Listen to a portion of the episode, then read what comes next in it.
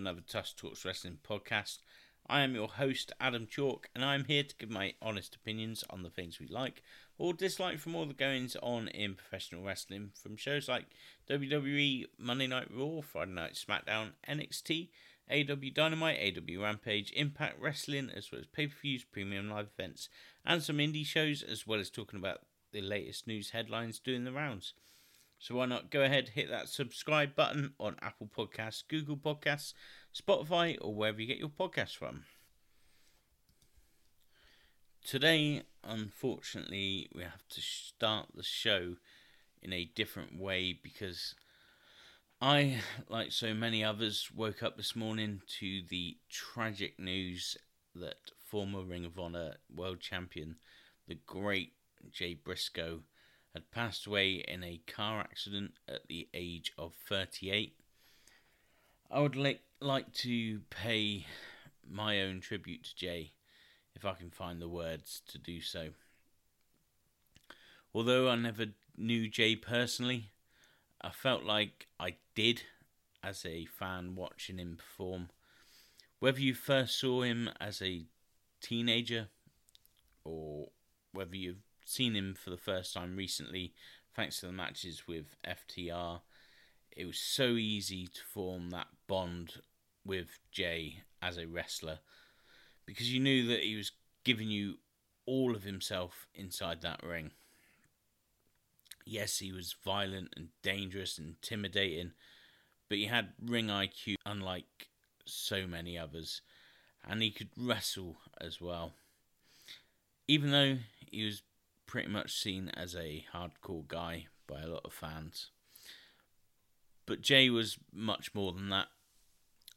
You only have to read some of the tributes on Twitter from the men and women that shared a locker room with him to realise that Jay Briscoe was one of the good ones. He had an impact on so many careers, and it's great to read some of the stories of all the people he's helped along the way but the number one thing that almost all of them mention is how good of a family man and a father he was. You've probably seen the video going round on social media of him practicing a dance routine with his daughter, wearing a pretty little bow bow in his hair uh, from lockdown. I think it was 2020. Filmed that. My thoughts and prayers go out to his family and friends. It's hard right now to put into words what he meant to me as a wrestling fan and what he meant to so many others all over the world. All I can really say right now is thank you for the memories. We will miss you. And rest in peace, Jay Briscoe.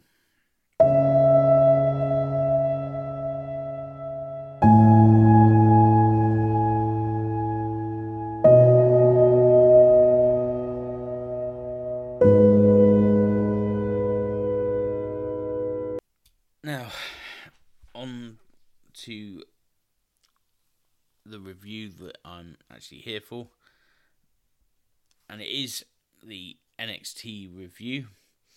It was um, it's quite hard to watch this after finding out the news of Jay. If I'm honest, um, I don't think I I necessarily concentrated hundred percent, but I will give you the best that I can give you. Because NXT started with Carmelo Hayes and Trick Williams versus Axiom and Apollo Crews. Trick uh, basically took the piss out of Axiom during his entrance, wearing the Axiom mask that looks nothing like Axiom, doing his entrance. Axiom then out wrestles Trick early on, so Trick throws some hard strikes. Crews and Hayes up the pace of the match when they come in. Hayes punt kicks and a merry-go-round bulldog. Uh, Crews then launches Axiom out of the ring onto Hayes and Trick as we go to a break. And when we come back, we get a double down in the middle of the ring. We get Germans in stereo from Crews and Axiom. Crews hits Trick with a punt kick, but then gets taken out by a uh, by Axiom's kick, which Hayes sort of ricochets into Crews's face. Hayes then hit his springboard clothesline that got two. A bit later, Apollo Crews gets the hot tag, runs wild. Gorilla press and standing moonsault got two. Axiom took out Trick with a golden ratio on the outside. Hayes went for a flying nothing really, gets caught, goes for a roll up, but Crews sort of sat down, counters him, and gets the pin for the win. This was a pretty good, entertaining match to open the show. I like all four men. I want all four men on the main roster, if I'm honest. But yeah, enjoyed this one. Good start. We get Tony D'Angelo and Stacks on a bridge uh, where they threw two dimes off, apparently. Uh, they sort of tease a bit of a breakup, but it ends with Stacks getting a promotion in the family. He's now, is it underboss? I think he's now. Something like that, anyway. Toxic Attraction then come to the ring. They are out to cut a promo, and their promo was so awful that even the fans that cheer for anything in that NXT, it's not an arena performance center in it, even they were completely silent. Most probably cringing, the same as I was, at the absolute bollocks going on in the ring. Uh, Lyra Valkyria came out. Just so obvious that she was remembering lines she's been told to say. Someone please shut Jacy Jayne up. It's awful and cringeworthy. And then they go to beat up uh, the bird woman. Roxanne Perez comes out, saves her from a beatdown. This was just terrible. Absolutely terrible. More on them in a minute, though, because they did have a tag team match in the main event. Uh, the next match was Sol Ruca versus Alba Fire. Ruca takes down Alba Fire with a crossbody and a roll up for two. She hits an X Factor, which also gets a two count. Alba though gets back on top, delivers a facebuster. She then hit a super kick and puts the boots in in the corner. Isla Dawn is then up in the bird's nest William Regal platform, whatever you want to call it. Uh, she causes a distraction, so Sol, Sol Ruca hit the Sol Snatcher for the win. Uh, um, I suppose there was decent stuff in this. Sol Ruca looked quite good, but I can't be the only one that's bored of Isla Dawn and Alba Fire stuff.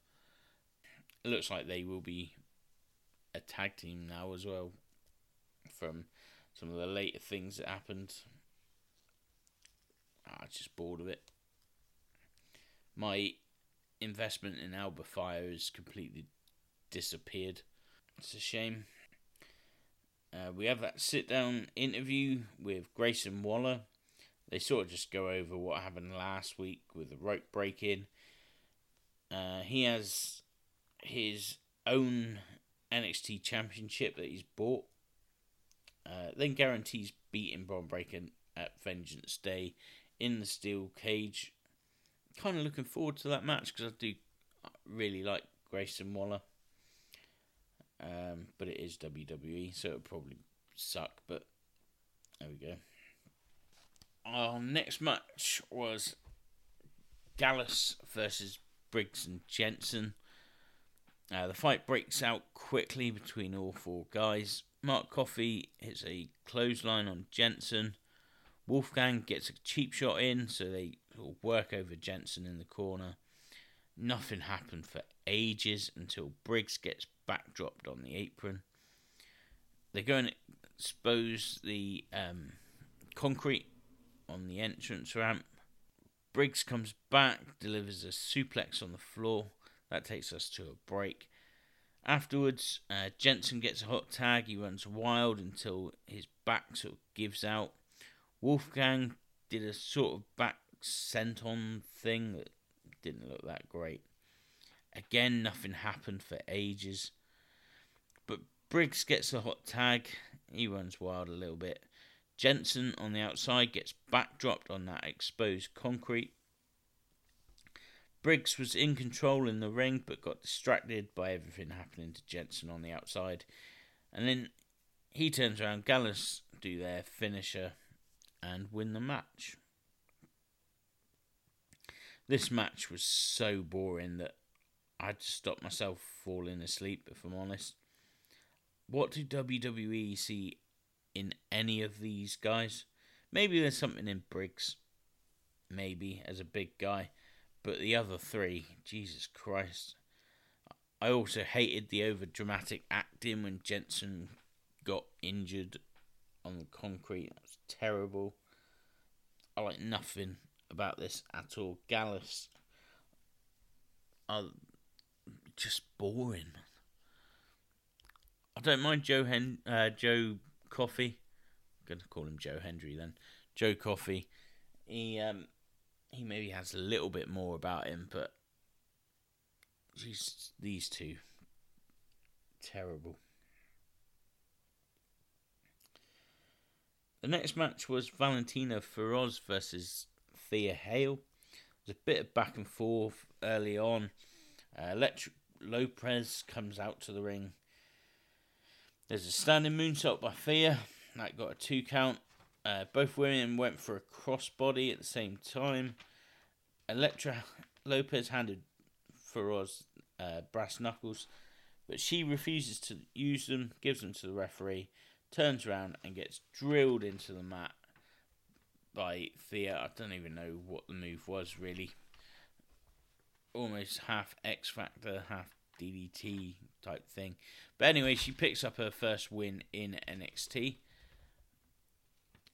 I like her a lot, Thea Hail. I think it's just something about her.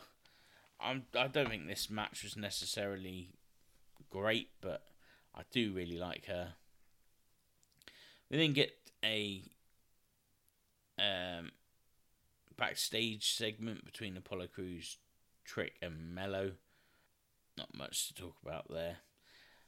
We then get Vic Joseph breaking the news about Jay Briscoe, which was a nice touch. Um, should have, could have gone in a little bit more, but at least they mentioned it. The New Day then come to the ring. Uh, they say they're done with Pretty Deadly. Now they must fight Gallus, which got zero reaction from anyone in the crowd. Pretty Deadly come out and they are pissed off, call themselves the rightful number one contenders. Then those boring bastards Gallus come out and bore everyone to tears for the second time on this show. A big old brawl breaks out. Pretty, dad, uh, pretty deadly get their asses handed to them. Security comes out, pulls everybody apart. This is now going to be a triple threat at Vengeance Day. I have a horrible feeling that Gallus are going to win this match. Uh, Roxanne Perez and Lyra Valkyria are backstage talking to Mackenzie Mitchell, but in comes Javier Bernal. He now has a guitar. uh, says one of his songs has got to number 40 in the charts or something. Funny stuff. I do like him. We get another sit down interview with Bron Breakker this time, pretty much exactly the same as earlier with Grayson Waller. Didn't really take anything from either of these, really, both guys saying they're going to win the match. Javier Bernal versus Tyler Bate was the next match. Uh, Tyler Bate interrupted a Javier Bernal concert. I kind of wanted to hear a little bit more of Bernal on that guitar just because I think it would have been at least entertaining. Bate easily out wrestles Bernal early on. Uh, Bernal, though, got a thumb to the eyes. A bulldog and a lariat got him a two count. Bate blocked another bulldog and makes his comeback. Exploder suplex and a standing shooting star.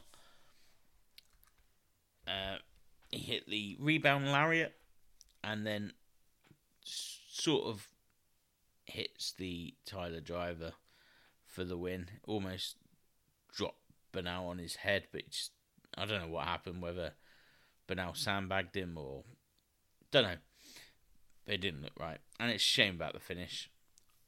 I said, I'm not sure what happened, but Tyler Bate at least looked decent. A much better than the last time you saw him. He's had a shave, which makes him look like a potential star again.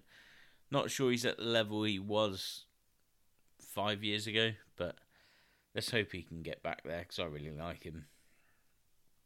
And the main event was Lyra Valkyria and Roxanne Perez versus Toxic Attraction. All four women go at it early on. Uh, Perez does a suicide dive. Lyra with a flying drop kick through the ropes. Back in the ring, there's a low drop kick by Perez that got a two count. Good teamwork from the baby faces actually through all this. Uh, Dolan tags in and gets the same treatment really. Jacy Jayne turns it around though with a blind tag and a neck breaker, and then they deliver splashes in the corner. After a little while, Lyra gets the hot tag. She runs wild with kicks and explodes with suplexes. And Cora Jade then comes in and pushes uh, Lyra off the top rope behind the referee's back.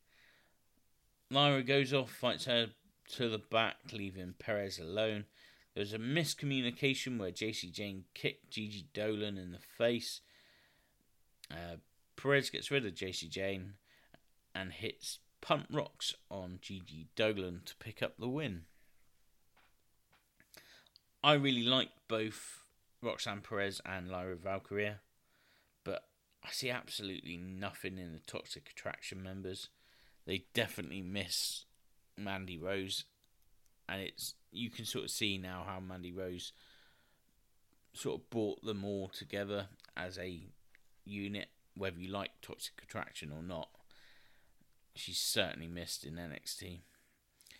Uh, the match was pretty. I don't know. Was okay. Um, I think both Perez and Lyra Valkyria hope won't be in NXT too long. I think they deserve their run and are good enough for a run on the main roster. Hopefully that does come. But that is your NXT review. Uh, I apologise, it's not a longer review and more in depth, but the news of Jay Briscoe, as I said, has had a real effect on me today. Um, please tell your loved ones that you you love them before it's too late. Uh, it's really hit home with me. I'm gonna go and watch the Briscoes versus FTR again. That was NXT though, and as you can tell, uh, a little bit different. But as always, you can tell us what you thought of the show through our Tuss Talks Wrestling Facebook page or through Twitter. I am at Adam Chalk 8 on there. I will be back tomorrow with the AEW Dynamite review. So until then, I've been Adam Chalk. Thank you for listening, and I will see you next time.